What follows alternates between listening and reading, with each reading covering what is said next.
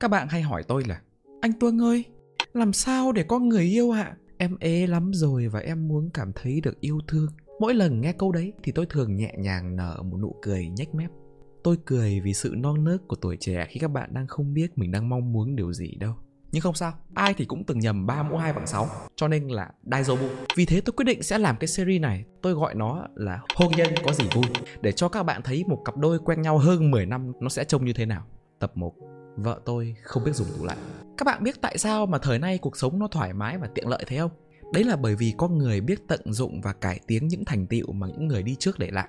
Hãy nhìn vào cái nhà vệ sinh ở thời La Mã cổ đại. Khi mà con người từng phải đi vệ sinh tập thể và chia nhau một miếng bọt biển để chui đít Rồi nhìn lại về cái toilet thời nay để thấy được là loài người đã đi xa đến thế nào.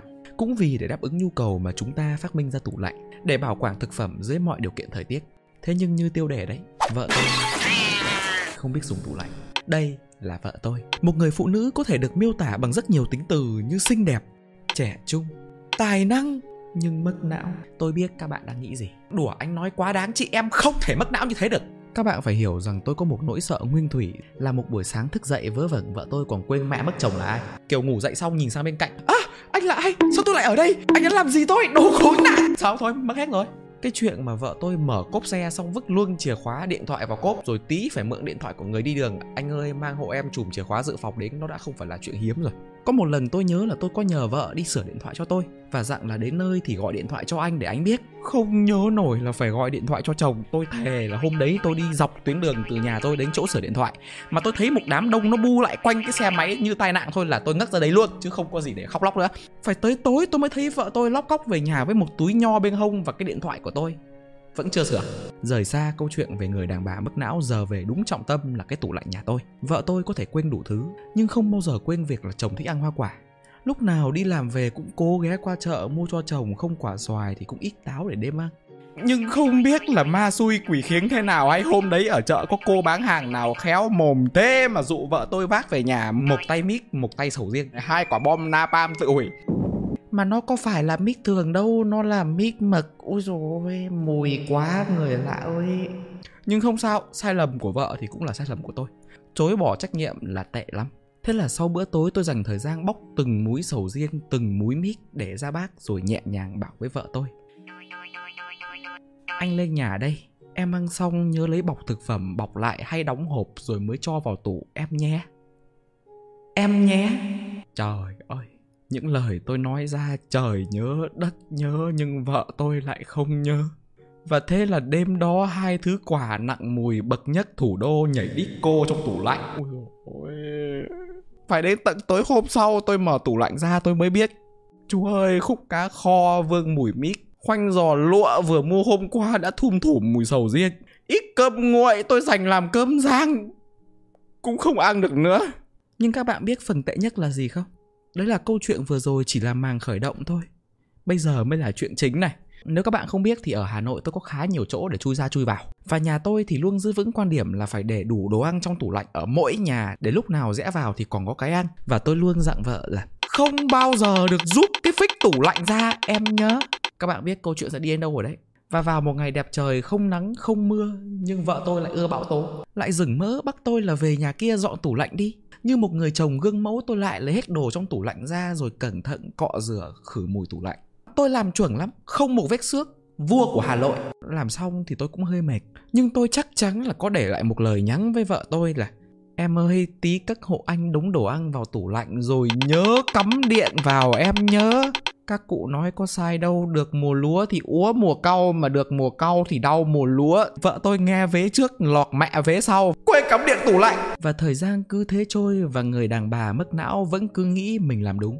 Phải đến tận cái đêm định mệnh ấy khi vợ tôi thọc thọc vào sườn tôi rồi nhẹ nhàng nói Anh ơi em quên cắm điện tủ lạnh rồi Tôi mới biết Nếu tôi nói rằng mình ổn sau khi nghe câu đó Thì đó sẽ là một lời nói dối Nhưng tôi là đảng viên Mà đảng viên thì không biết nói dối. Everything is not Daizobu Tôi sống ở đời cũng lâu Cũng có thể coi là đồ cổ rồi. Nhưng chưa bao giờ tôi thấy thứ gì khủng khiếp đến vậy nếu phải so sánh cái tủ lạnh đấy với bất kỳ thứ gì thì nó sẽ là cái hộp Pandora trong thần thoại Hy Lạp. Mẹ ơi, giỏi bọ lúc nhúc khắp nơi có cái túi đỗ đen thôi nó cũng mọc được cả mầm cây trong đấy. Có quả cam nó thối nó hỏng đến cái mức mà bạn cầm cái đũa bạn chọc vào thì cái thứ chảy ra là cái nước đen xì thối hoắc tôi chắc chắn là tôi chỉ cần chậm một, hai ngày nữa thôi là cái tủ lạnh đấy nó sẽ thành tinh và nó sẽ tìm cách mở cửa để đi tìm một cuộc sống mới. Mẹ ơi, tôi thề là cái đứa nào mà nó ném cái tủ lạnh này xuống biển là lỡ ngỡ vài năm sau việt nam mình có gót gì lạ trời ơi! Đấy là còn chưa nói đến mùi đấy, cái khoảnh khắc mà tôi mở tủ lạnh ra, vợ tôi chạy luôn vào nhà tắm. Tôi cũng không biết là phải miêu tả cho các bạn như thế nào về cơ bản nó ngửi như mùi bà tôi vậy. Mà bà tôi mất được 6 năm rồi đấy. Cái mùi nó kiểu như là nếu hàng xóm mà ngửi thấy Thì chắc chắn trong vòng 5 phút thôi công an sẽ ập tới Vì tưởng nhà tôi có thảm án. Tôi hiểu thực lực của mình đến đâu Và tôi biết rõ rằng dù có dùng cả ngày Thì hai vợ chồng tôi cũng đéo bao giờ dọn được xong cái tủ lạnh đấy. Thế là tôi nhanh chóng gọi người đến và mang ra tiệm sửa. Tiền sửa thì mất có 300 nghìn thôi Vì đồng giá mà.